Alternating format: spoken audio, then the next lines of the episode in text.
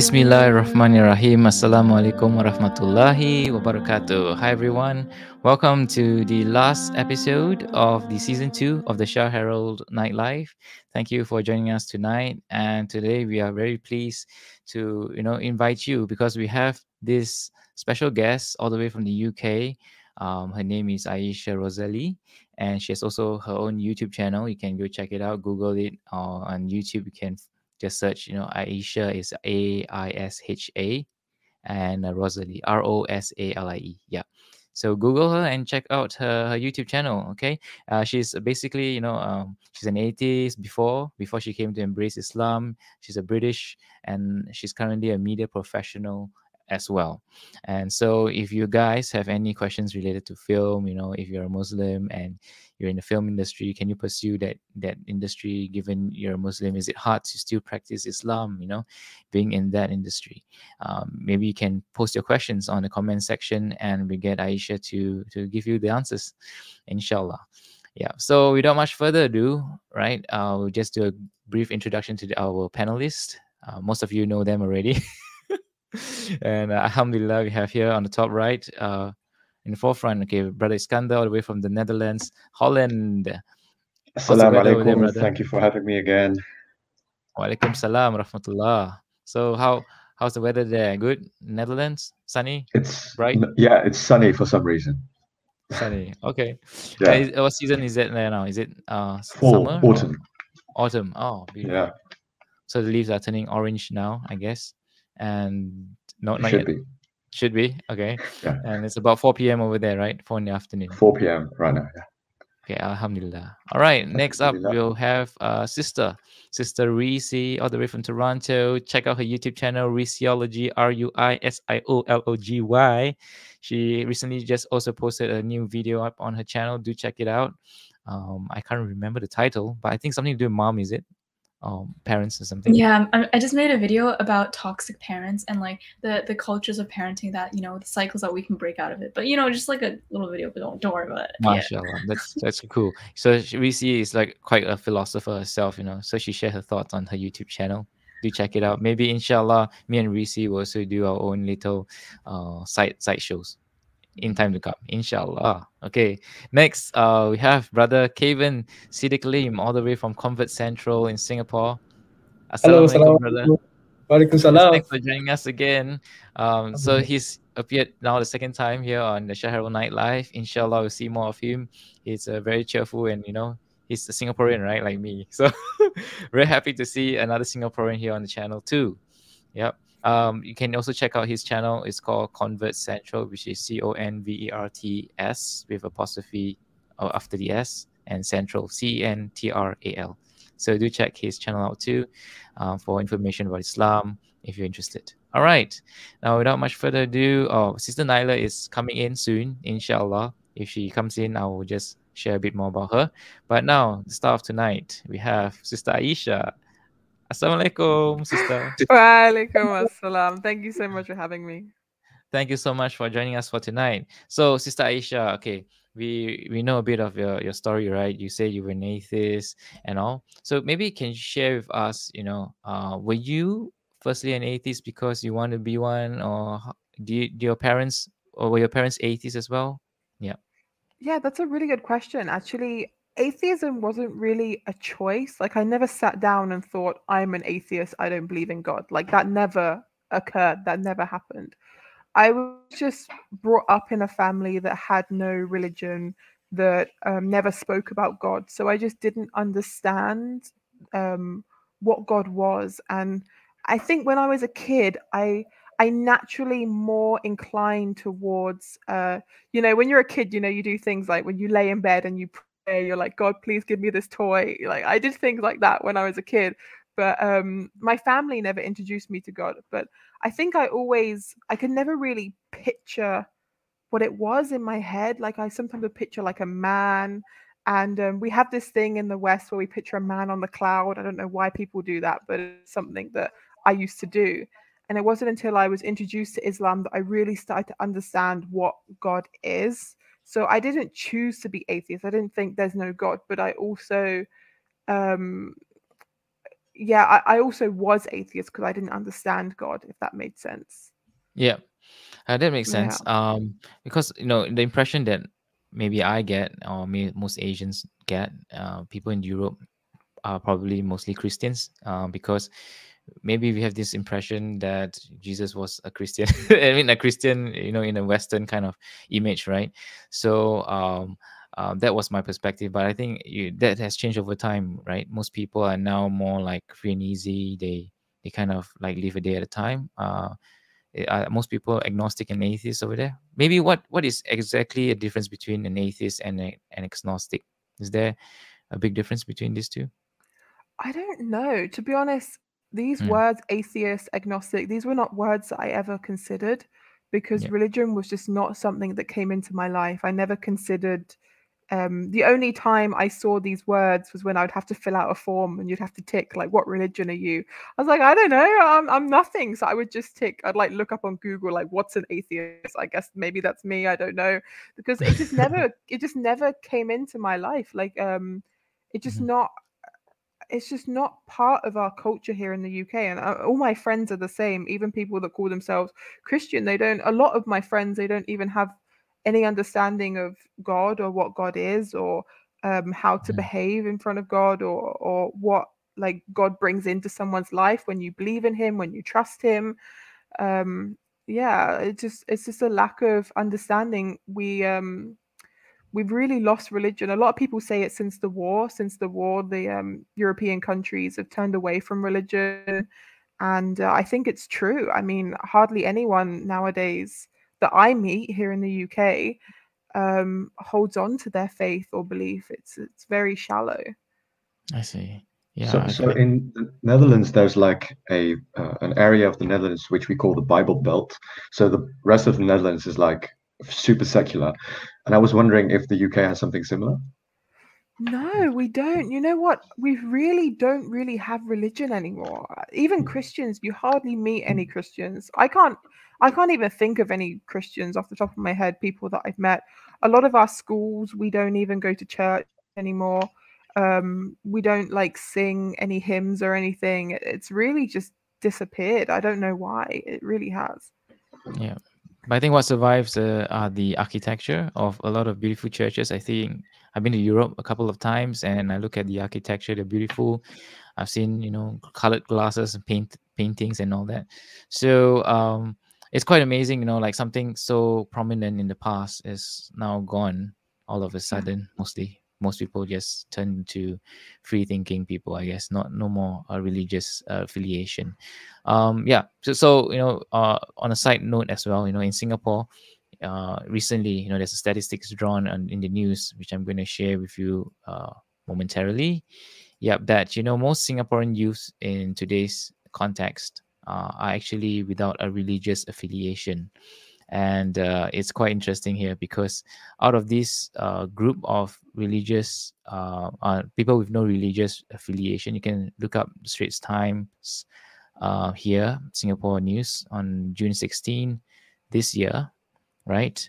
That most of those who are the youths, they do not have a religious affiliation, and of those who do not have religious affiliation, the percentage of converts are actually higher in Islam. That's uh, mashallah. I would say that's interesting fact to know in Singapore. So you know, I I heard from someone who actually told me that uh, actually the amount of reverts coming to Islam per year on an average in Singapore, it's about 500, 500 reverts that's an average uh, number of reverts. So we are doing all we can to offer the support uh, to these uh, new reverts in Singapore as well.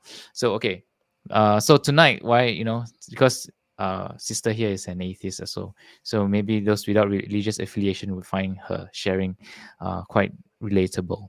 So how did you, from you know someone who has no religion, right, someone who don't really think about the creator at the point of time come to actually you know look at islam as something you want to embrace i would think that you would be a more free spirited person who who just pursue progress in life someone who wants to succeed in life and why is religion suddenly such an important part of your life and why islam yeah You know, I was very YOLO before um, I became Muslim. I think we had this discussion, right? We we spoke about this before.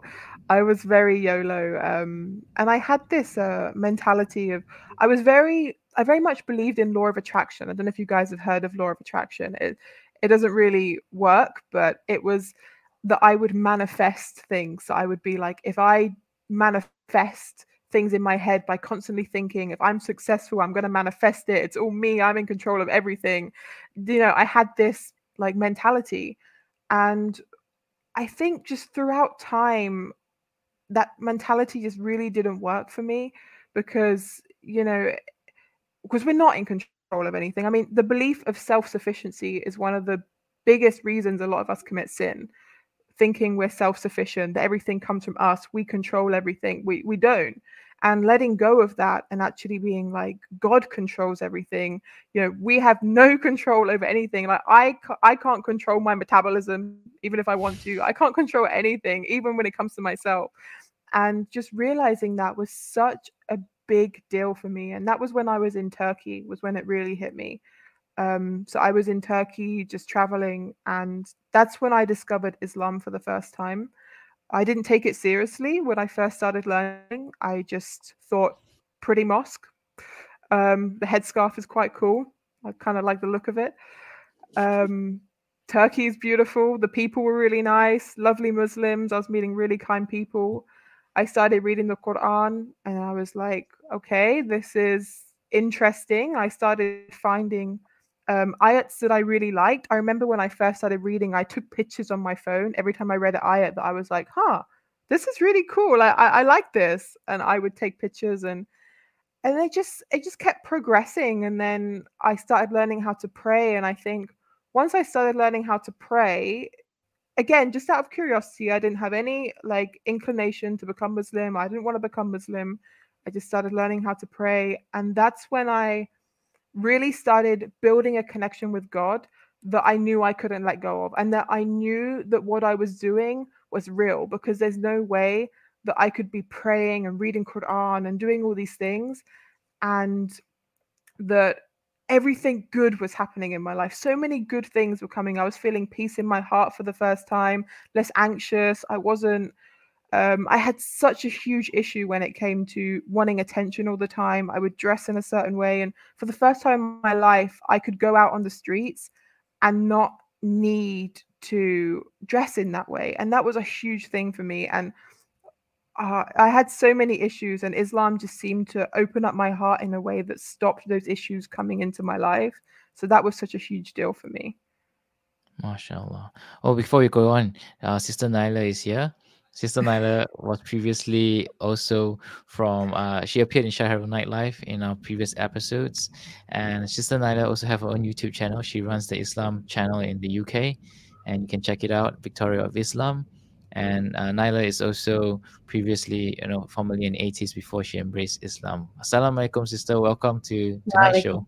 Um, thank Thanks you. I'm so glad to be here on my twin sister show today. Um, I saw I some beautiful photos of you guys on the mountain uh, on Facebook. Yeah, uh, it's a very nice, uh, you know, track and track track that you walk up today to the mountain. I believe you yeah, guys also probably um, also pray there. We were actually raising money for orphans and widows in Gaza. Oh. And ah.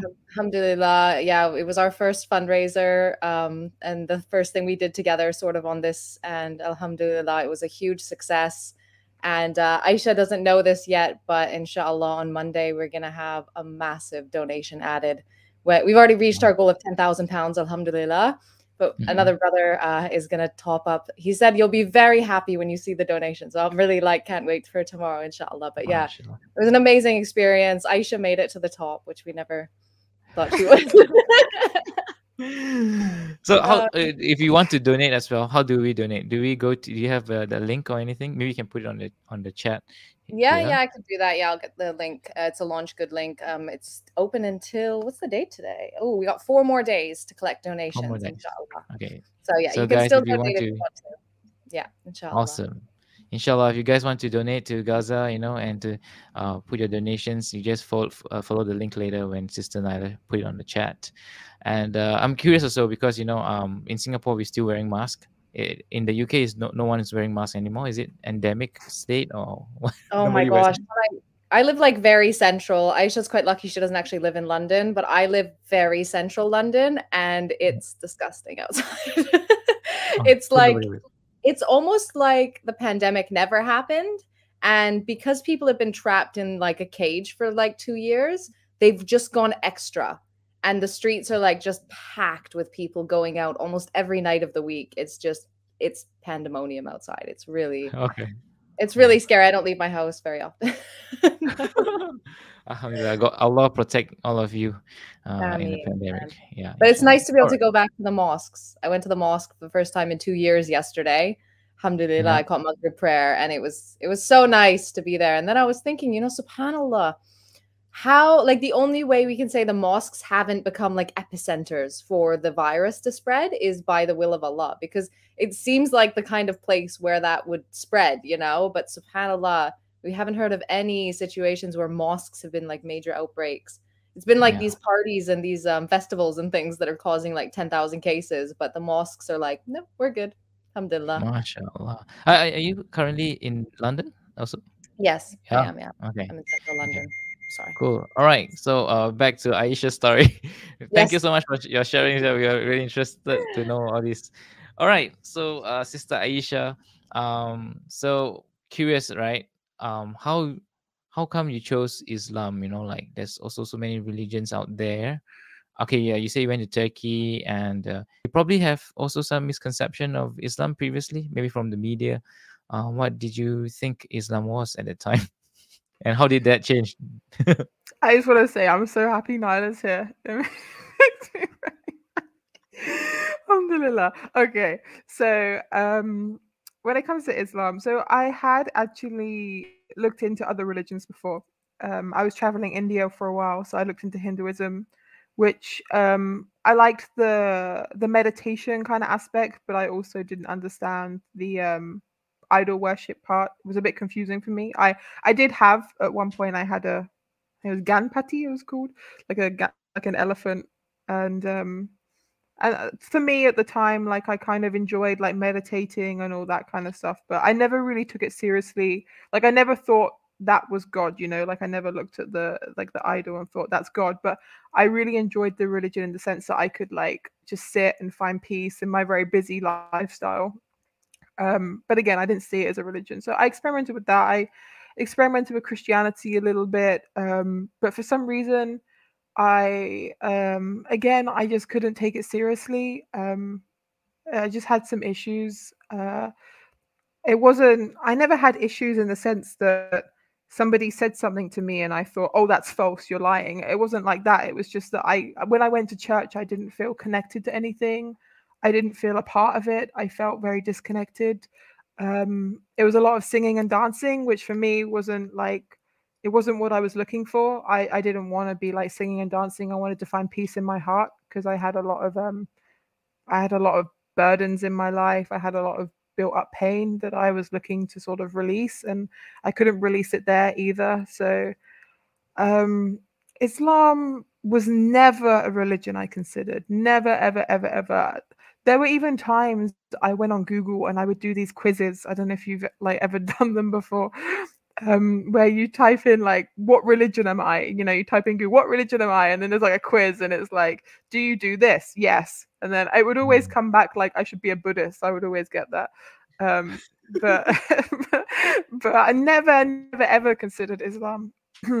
and Turkey really it was the first Muslim country I'd ever been to and it really opened my eyes to what Muslims are, what Islam can be. And I just saw so much beauty and I saw so much peace. And it wasn't, I wasn't expecting to find peace in Islam because going to the misconceptions you were talking about, there are a lot of misconceptions when it comes to Islam. A lot of people think Islam is a religion that hates non believers, that wants to kill non believers. Um, a lot of people think Islam oppresses women. A lot of people think that uh, just so many negative things about the religion and I thought those things as well. When I was like 10 years old, I posted on Facebook ban the burqa because I thought Muslims were a threat to society. Like a lot of people in this country are manipulated into thinking that Muslims are a threat to society, that they're going to um, change our ways because they hate us and they're only here because they want to infiltrate. And these are the kind of things that, you know, you're taught.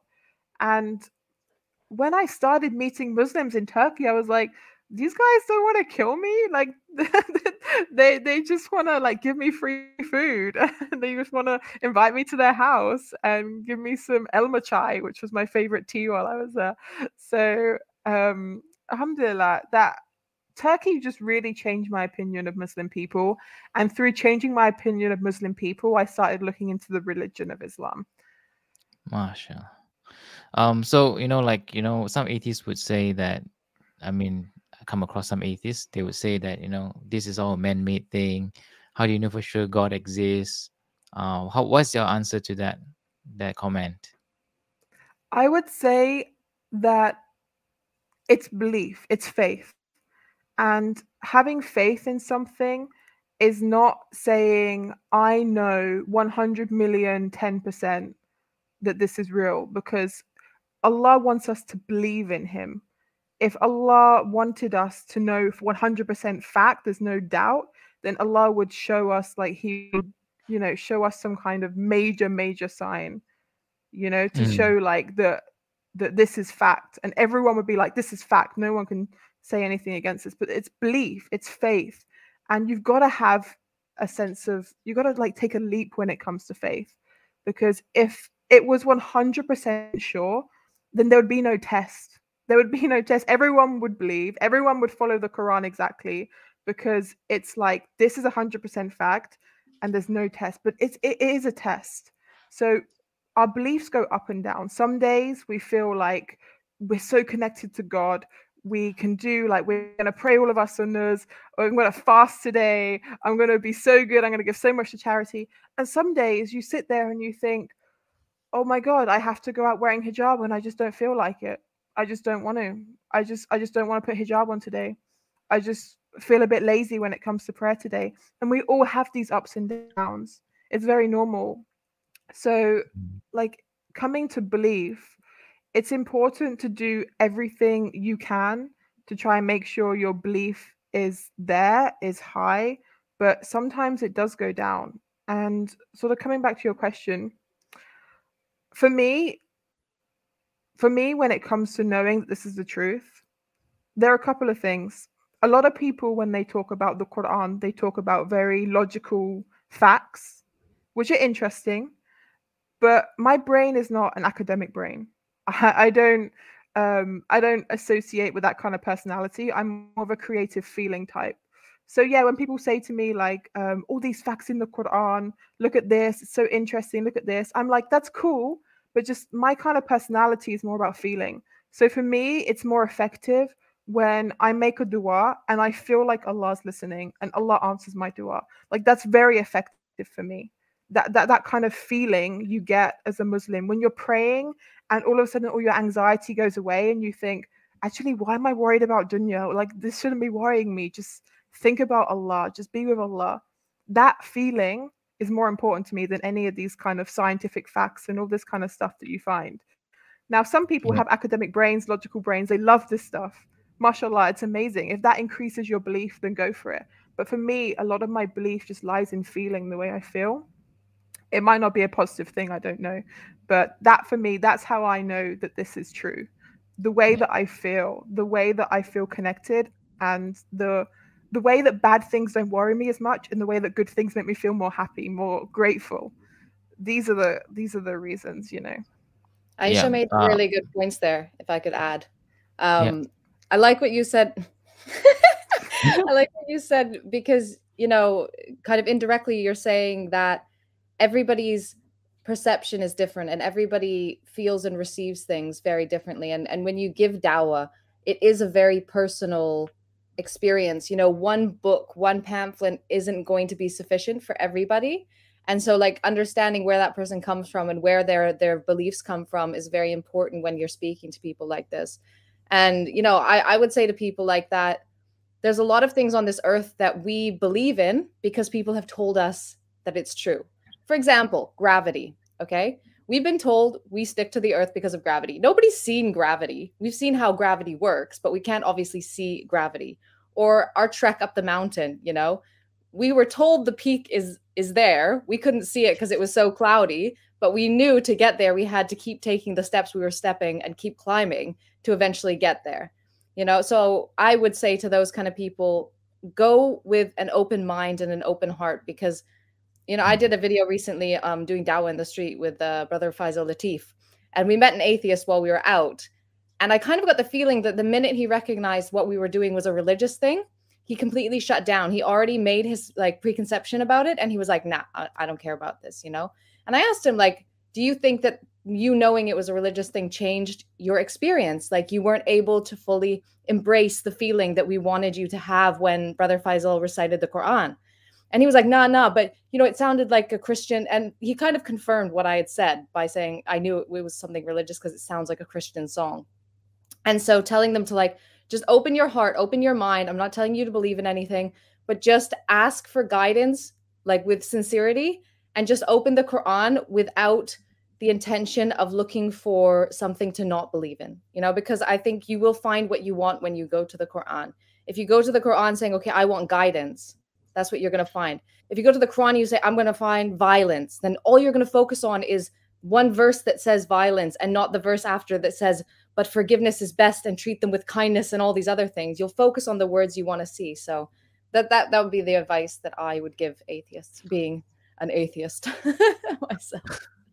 Beautifully said. I think both of you made a very strong point as well. I'd like to add on to that also um, that, you know, this is the miracle of the Quran. You see, you can have it talk to people that wants a logical kind of reasoning before they get, you know, um, is that is that hang? Okay. Yeah. Before they can get you know the answer that they want they need a logical kind of reasoning from the quran and the quran answers them. People who want to feel something from the quran and they feel it. And you know humans we don't operate just on just five senses in fact you know.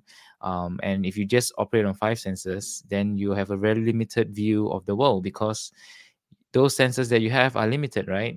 And the, the reality is it's way more than what your five senses can tell you. So with that alone how you know god itself is an infinite thing right? So maybe we should use more than just logical brain sometimes but have faith. Yeah. Yeah. All right back to uh aisha do, do any panelists have any question from here on? You can just ask. Go ahead you know i'll move on to the next part. No questions Okay, cool. I have a question. Um, how okay, cool. how did like your friends and your peers react? Like, you know, when you when you first decided to like publicly like come out, you know, Oh. Um. Well, they were like, "This girl's crazy. I don't know what's going on." I'm joking. They, they were. So I had like a mixed reaction. Um, my mom would come to me um with things she found on Google and be like, "This is what you're getting yourself into. Like, you need to know. Like, this is this is this Same. what's gonna happen." so, and she would say things to me like, when I first went to the mosque, she sat me down and she was like, "If any man tries to talk to you when you go outside, don't listen. He might be trying to recruit you." I'm like, "Okay, I won't." So, like, these were the kind of like things she thought of that mosques were place people would go and like make conspiracy theories and like group up and do bad things. So this is honestly what she thought. Um, but when it comes to my friends, uh, a lot of my friends were very accepting, um, knowing the kind of person that I was, that I was a bit random sometimes, and that I wasn't afraid to kind of change.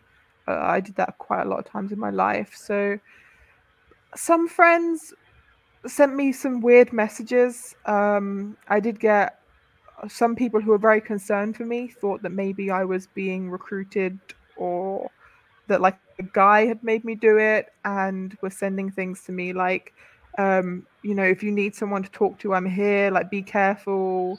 Um, you can trust me. Like just tell me what's going on. Like i had one person who was very much like no seriously tell me what's going on. I was like i became muslim. It's peaceful. It's nice. And they're like okay but tell me what's really going on, you know. So um, I had that, and then I had some some friends who were very accepting, who I honestly thought wouldn't be, um, who would send me messages saying, "I'm so proud of you. You look so happy. You look like you've um, become less anxious. That you've settled down more in your life."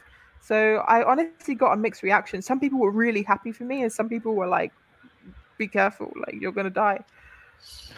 So yeah. I love that so much. And also i remember reading somewhere this is not really related to islam but like i remember reading this article where um this group was like you know like testing people to like play dodgeball. So they separated team a and team b into like wearing different jerseys you know like red team and blue team. And at the end of the game you know like red team thought like blue team was cheating and like playing the ball wrong and like you know um you know trying to like you know what like you know, each other hated each other more because they were wearing different colored jerseys. And another test was done the same thing, except for this time they weren't wearing like they're all wearing like just normal clothes, you know, no difference in clothing. And at the end, the players reported that each other was actually really fair, that team B was nice, team A was nice. But the thing is like all all the difference that was made it was literally just you know the outside clothing. So in terms of islam it's almost a similar way. It's like tribalism right? When people look at you and see that you're dressed differently for example they'll be like oh my god like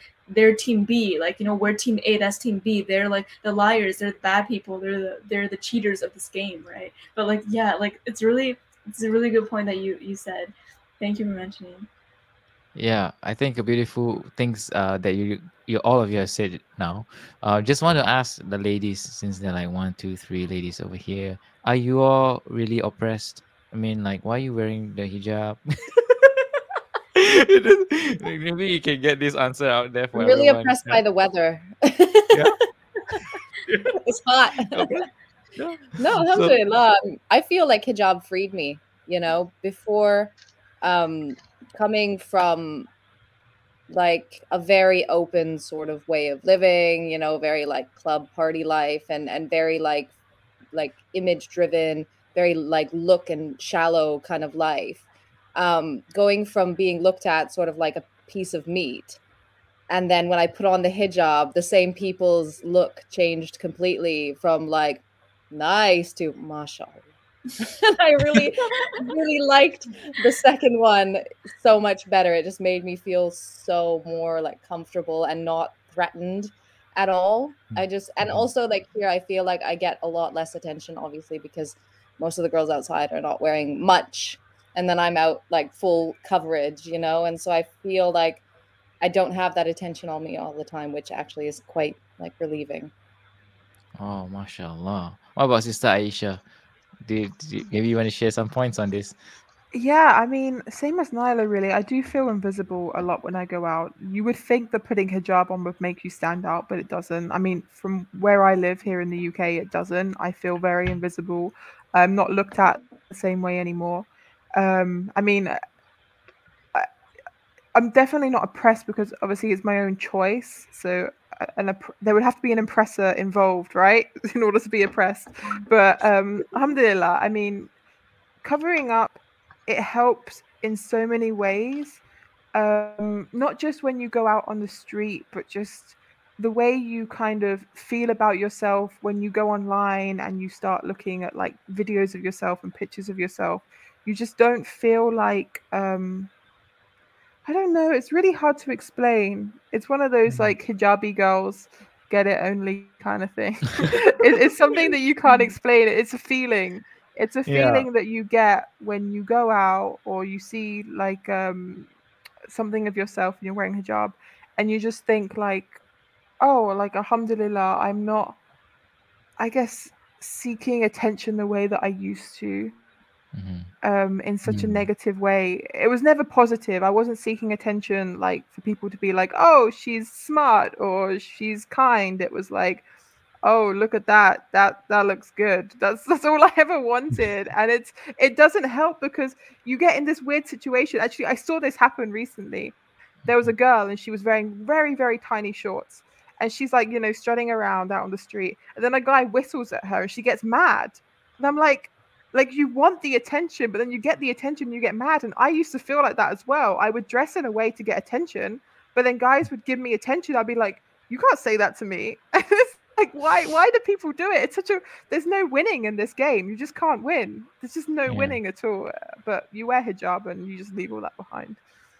Yeah you, you made a really really good point. Yeah because nowadays we have people on i mean like we're on instagram we most of the time the idea of instagram is to get instant kind of gratification or something right? They say do and people wear less so that they can get more attention on themselves and after that they complain why is everybody giving me all that attention? So yeah i kind it's kind of, of odd as well i would say um and uh, it's, it's strange you know because if you look at uh, mary the mariam mother of jesus right? Mother isa right?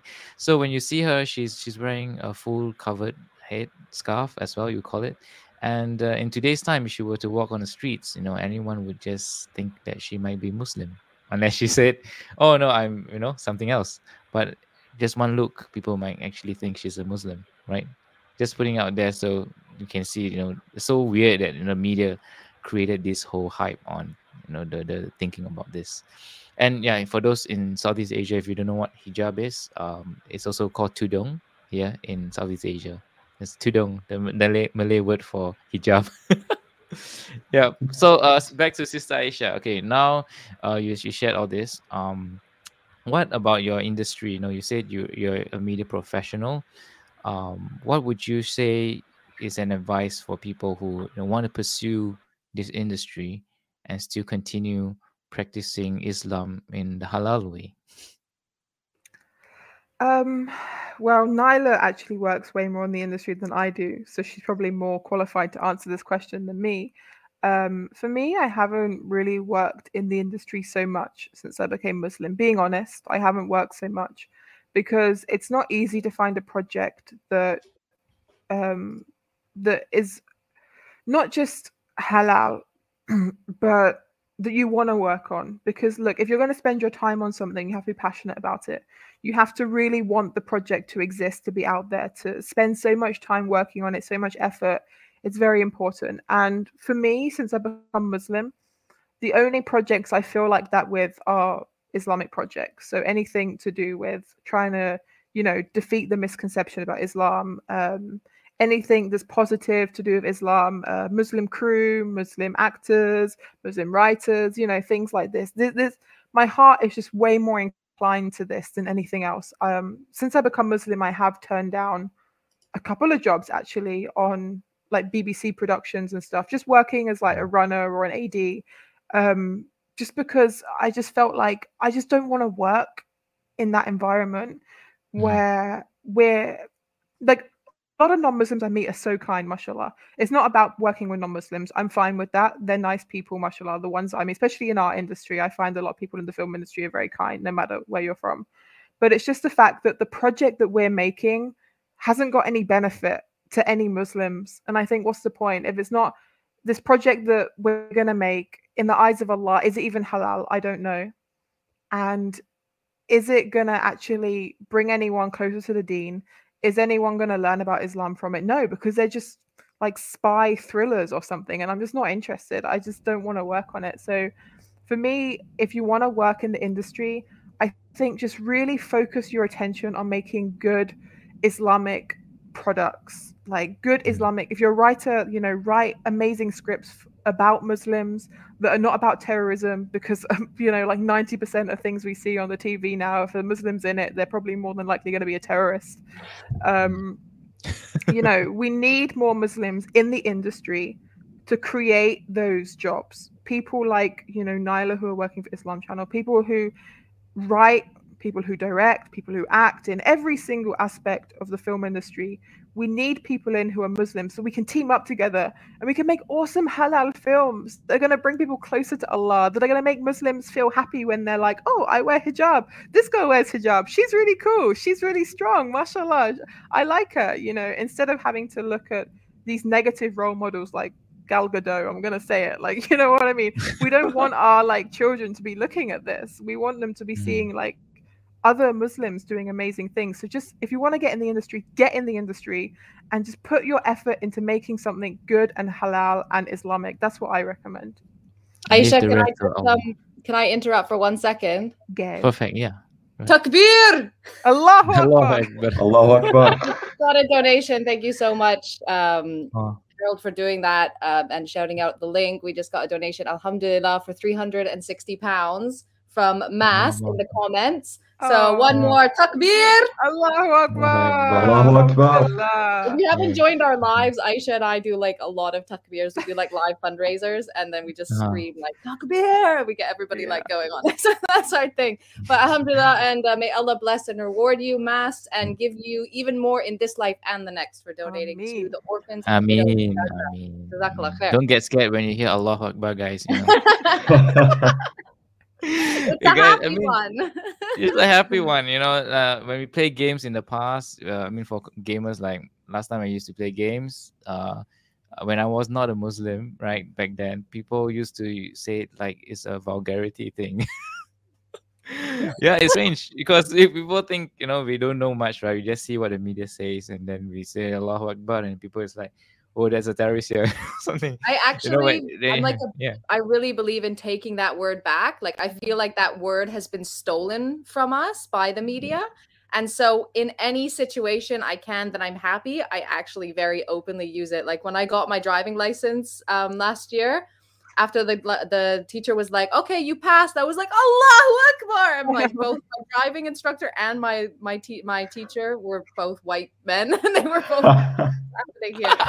but I'm like sajdah shukr right in the middle of the parking lot. They're like, I don't know what's happening, but you know, we gotta own it. Like Aisha and I were at a protest for Palestine, and we were with the press, so we were like before the protest, standing by the police, and then in the Palestine protests, everyone does takbirs.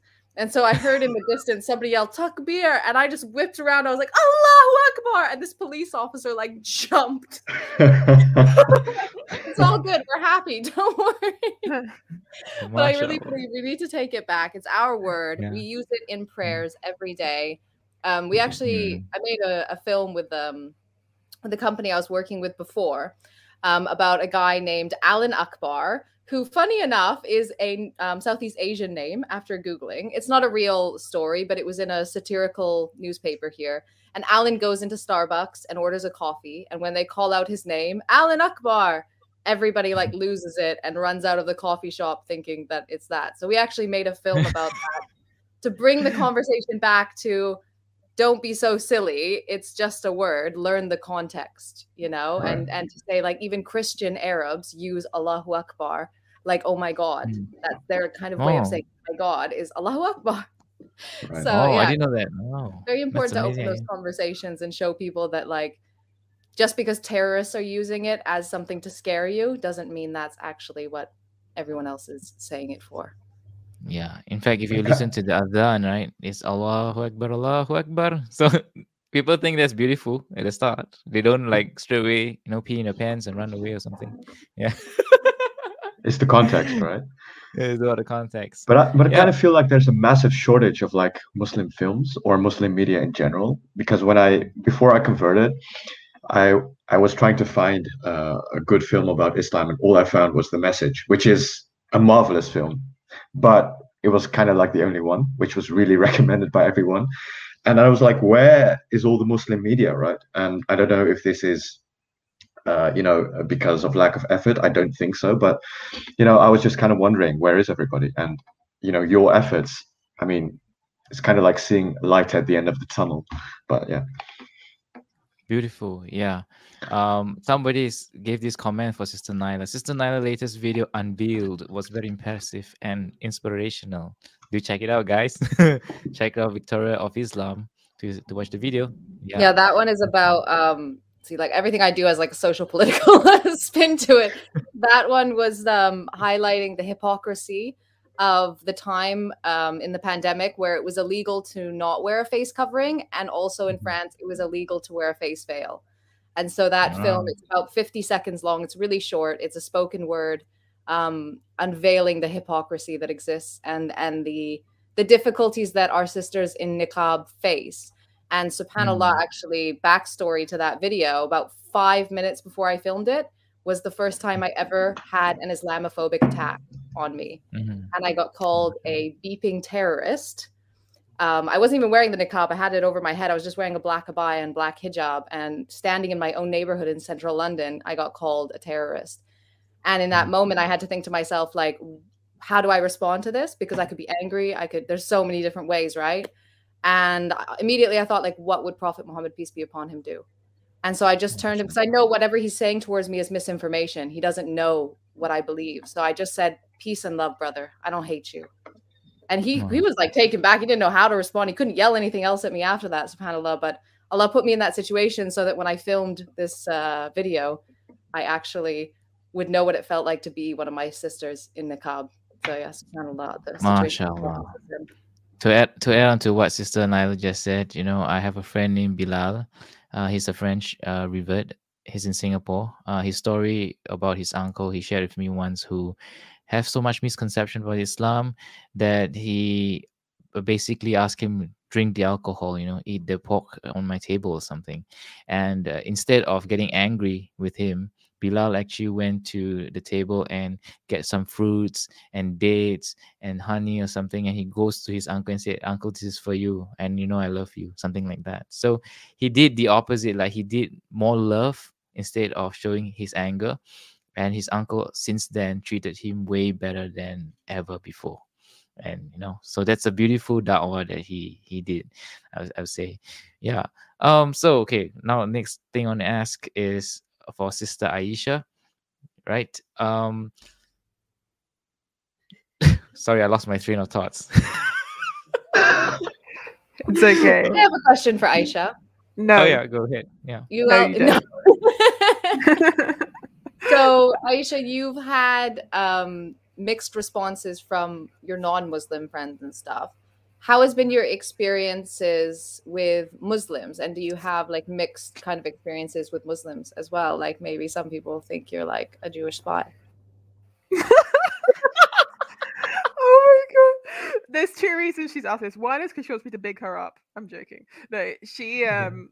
So yeah, so my Muslim friends, mashallah, are amazing. Um, Nyla's amazing. um, I know I've met so many amazing sisters. Seriously, so many amazing sisters. But some people do think I'm a Jewish spy, and some people have gone to great, great lengths to prove that I'm a Jewish spy by writing a very lengthy 100 point email with everything that I've ever done in my life to prove that I'm a Jewish spy, including the triangles in my hijab. The um, the fact that my name is Rosalie. You see, lie because I'm lying. Uh, there's a couple of other things as well, but um, but on a serious point, um, it is a shame that there are sort of these conspiracy theorists like in ummah that really instead of seeing the beauty and like someone who becomes Muslim starts sort of doubting them, suspecting they're doing something evil or and starts thinking they're like some part of big organization or something. It, when it first happened, um, I was very scared because somebody came up to me in the street and told me they wanted to kill me because they thought I was Jewish. So a Muslim brother was like, Are you Jewish? I was like, No. He was like, I'm pretty sure you're a Jew. And if you are, I'm going to kill you. This is what he said to me in a Palestine march. Um, that was the first time it happened. And then the second time was somebody else sent a very lengthy email to my husband telling him that they're pretty sure that I'm a spy. He needs to get away because I'm trying to make him into a suicide bomber. Again, so this is like also that I was the reason 9 11 happened and COVID. I was behind everything, right? This was, like, whole, this was the whole like conspiracy theory. Better but, off show. quick, cancel, cancel. No, but it, it was very scary when it happened because it makes you kind of sad to think that when you become Muslim, right, a lot of people in your life go against you. I mean, mm-hmm. like family go against you, a lot of your friends go against you. And then all of a sudden you're part of this new family, the Ummah, and you meeting brothers and sisters. And then some of those start to go against you because they're like, you're not part of my sect, you're not Muslim, or you're not this, you're not Muslim and then it's like you're a Jewish spy, you're not Muslim. So even there's like um there's uh all these conspiracy theories, all this hate inside of our own ummah, and it's very disheartening. And a lot of Muslims um are leaving like a lot of people who revert to islam are leaving the religion because of this they go to mosque they're told they're not good enough you know uh, they they go home they're told they're not good enough by their own family because they become muslim so they end up like what why why do i do this when all i get is hate from everyone and a lot of people leave the mm-hmm. religion because of this so we do need to be more compassionate and more kind alhamdulillah i've met so many kind compassionate people but it is also important to make sure that if you're someone that's ever said anything negative to like anyone in the ummah, then kind of look at yourself and be like, why did I say that? Why did I do that? Why am I thinking negative of this person? I, I remember seeing something recently of a sheikh, and he was talking about some really old imam, and he was saying, if I saw a Muslim with alcohol in his beard, I would think someone threw it at him. Like this is the kind of mm. mentality we should have when it comes to seeing our brothers and sisters. It's not thinking the worst of them, thinking the best of them. You know, that's mm. my point. It's uh, it's, uh, sorry, okay, so want to say the same. Has anyone yes. else experienced this? Because I I experienced this when I first converted, having you know born Muslims like doubting that I was really a Muslim. Did anyone else here experience that? Yeah, yeah, yeah. Um, yep. I, I just wanted to share uh that um something that really hit me uh, when you guys were sharing. Uh, thank, and also thank you you guys for sharing because you're so inspirational. Um, something that uh, I, I recall when you guys were sharing about um you know thinking good of your brother and all was was actually uh, one of the narrations of the Prophet Sallallahu where um you know he, he when, when his companions actually killed three people in the war um and and told him uh, why he killed them they, they stated that the reason why was because um they said their shahada but you know they said just so that they could save their own lives that's why we killed them right? So he got so angry to the point at which his, his forehead formed a line and and you know his face was so scrunched because he was so angry and he asked them like did you cut open their heart to check that whether they, they meant their their deen or not? So they said they couldn't you know? So that, that's that's the kind of you know husnul dhan you know good good thought of our brothers and sisters that we should be giving them to the extent which some scholars will even mention that um you know um husnul dhan or thinking good for a brother is finding 100 up to 100 excuses for them you know? And and if you can't find any uh you know then then put the blame on yourself that, that you're not able to you know make the situation better for them. So uh i i think in my own experience um with, with respects to this last question um I think one of the times we were having iftar at the masjid, and it was me and my my other convert friends. Um, I was a Chinese Muslim, and there was an Indian Muslim, and I think uh, we were joined by another Chinese Muslim. And um, the majority of Muslims in Singapore they are Malay Muslims. So it was just three of us. Uh, you know, a, a very odd group of uh, brothers having iftar together at the mosque. And someone turned to us and they asked, oh, "Are you guys Muslims?" You know, and with the intention to find out whether we were just there for the food at the masjids. So uh, I think then we we were lucky because we were you know quite uh, we were quite into the stage where we were quite firm in our faith that it didn't really affect us. But we also remarked that you know if we were younger Muslims then we probably would have been put off by what they had mentioned and, and you know why would they question the fact that I'm in a mosque having iftar with our brothers and sisters and they ask whether we are Muslims or not. So so th- that was that um, our experience in the mosque. Yeah, for for me, um, for me is when I buy food, right? Even for Malay food or Muslim food. I would say Salam Alaikum and they won't reply with a Walaikum Salam. because they think that I'm I probably just want to get discount. I don't know. very sad. So yeah, I mean I I, I say uh maybe I should recite Fatiha here. Well, actually, what, what you experience is very similar to what, what, what I've experienced because I tried to visit many different mosques uh, around my area because I was trying to look for a community, right? But most mosques here are bound to a certain ethnicity, like Turkish uh, mosques or uh, Moroccan mosques or Ethiopian mosques, whatever. And sometimes when you enter one of these ethnic, ethnic mosques, which you know shouldn't be a thing, but you know, uh, they just look at you like, "What are you doing here?" And then I try to preemptively, I feel the pressure, you know, and then I try to preemptively say salam alaikum to, you know, kind of signal I'm a Muslim, I'm one of you guys. But the second question is always, are you are you a Uyghur? you know, uh, and uh, you know, I kind of don't know how to answer. And then usually it's fine, but it's just weird to have this kind of um, suspicion, you know, before uh, you enter a mosque. Mm. I just want to add that I think Yeah. I think this this suspicion comes from the fact that maybe they themselves can't picture they themselves doing the same thing as you did, so they also don't believe the fact that you did. Um, a few weeks ago, I was literally at the grocery store and I was like, you know, going through the checkout, and then this lady, this cashier, like, you know, she was like looking at me like a lot, and then she asked me finally like, oh, like, are you Muslim and stuff? I'm like, yeah, and she's like, so like, did you convert for your partner? Like, or something like that. And like she just she just assumed, or she said like, oh, and your partner is Muslim, or something like that. Like she just assumed like automatically, oh, it's because. And then she said she's from she's Persian or like Iranian, I think. And then you know that she's like a little bit Muslim or something like that. I think that's what she said. But um, you know, her her first assumption was that I I did it for like a man and not just for myself.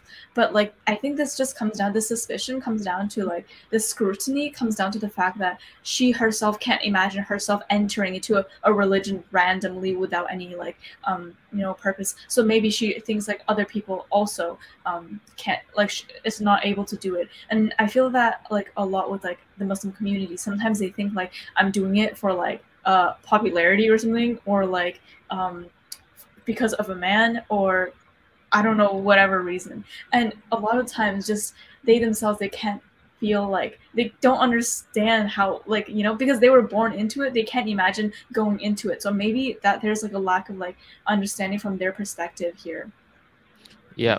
Uh, I mean, another thing is uh, that I get it very often in Singapore is people look at me when I say I'm Muslim, uh, even for non-Muslim and Muslim, they think I did it out of marriage. Know that I'm here because of a lady, and for love, and that's why I'm here for Islam. yeah, I, but you know, instead of I love Allah, that's why I'm, I'm choosing Islam. Well, okay. So um, back to Aisha, right? I want to ask you. Okay, you said okay, given the the whole landscape of how the media portray Islam and how you know it's taboo to talk about it in some places, maybe. Um, what exactly is it in Islam that really attracted you? You said you was feeling. So maybe can you share with us that particular feeling that you had? Or is it the Quran that you read a certain verse that you know touched your heart? Or was it just the examples that Muslim portrayed to you and the whole peace that you felt? Um, Just just throwing out there you know possible reasons why. Maybe you can share us that feeling that you have. Yeah, I mean, it's hard to pinpoint and put a name on it and I guess describe it.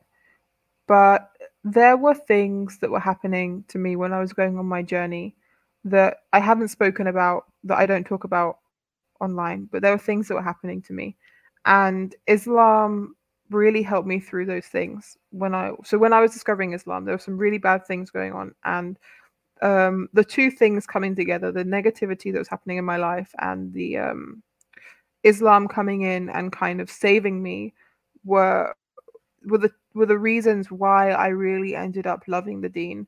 Um, at the time I was discovering Islam, when these things were going on, I would um, I remember there would be times where I would um, pray in the kitchen in my mum's house, just on the floor on my knees, just for hours, and I would cry for hours, and I'd make dua for hours, and um, that feeling I knew I couldn't let go of because that feeling was something that got me through a really awful time in my life. And I knew that once that time had finished, there was no going back from that. There was no like, oh, thank you, God, for helping me by. Like there was that that just wasn't an option for me. It was like, this is something I need to sustain, and this is something I need to um, keep forever. And it is honestly it, it is a feeling and it's a feeling that i can't describe but it's a feeling that made me believe. And i guess there's nothing else really to say um because it's just really hard to put into words but it's it's a belief based on feelings that i had in a dark point in my life um that allah got me through and it was only Allah that got me through. Nothing else, nobody else. I was completely on my own. It was only Allah. It was just me and Allah. I, I wasn't talking to anyone at the time. I was very alone. And um, yeah, Allah saved me, and that was it, really. I think we need to do another takbir. Allahu Akbar. Oh, Allahu Akbar. oh, need the biggest takbir you can do. Takbir! Allah. Allahu Akbar. Allahu Akbar. One thousand pounds donated. Mashallah. I like turned red when I read it. That- Wow, why didn't we beautiful. Thanks, come on and do some fundraisers with you earlier? Yeah, we should have came here. You got you got it. Yeah, right. mashallah. We are now at 11,436 Wow. Beautiful people, mashallah. Big love to the Beautiful. ummah. Thank you so much, guys, for donating. Thank you so much. guys. Alhamdulillah. Yeah, alhamdulillah. Allah bless Yeah. you all. Ma, yeah, yeah. Ameen, Ameen, Ameen. So you know, for for um some people, they also say the shahada uh, was an experience they felt when they first took the shahada. Did you have this feeling as well? Was was there like a epiphany or something? I don't know. No, I mean, for me, I was already praying. I was already wearing hijab. Um, the shahada Mhm. was just the last step, and it Mhm. wasn't like some kind of big moment for me. I didn't do it like at a mosque. I didn't have people there. I didn't know any Muslims at the time. It was very much by myself, just me and Allah in my living room.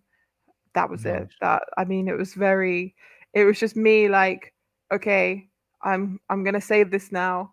I didn't know it off by heart, so I read it from Google, and I was like Mhm. okay, I've done it. And that was it. I mean, it wasn't like um, a lot of people describe it as like a big moment. People were cheering, people were happy. But for me, it was just, it was something that I already felt Muslim. I already called myself Muslim. So it was, um, yeah, it wasn't like a, it didn't have like a huge feeling come with it. Ah, you know, um, having said that, right, you know, I think sometimes the simplest things are actually the best. Not everybody get like the kind of like, wow, suddenly very purified kind of feeling, I would say, or anything else. But sometimes, you know, you have really a strong connection with Allah, and then that's that how it happens. Um, so yes, so before we go to the advice, uh, panelists, do you have any other questions for Sister Aisha here regarding her story, her journey? No. Okay, cool. Yeah, so uh, that here's the link. I just put it up again. If inshallah you want to donate, you have four days before they close the donation box. uh, so you know, feel free to donate anytime.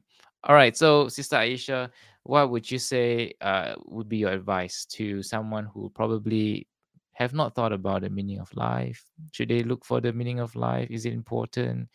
Um, should they? Is there really a heaven hell? Maybe okay, the kind of questions, you know.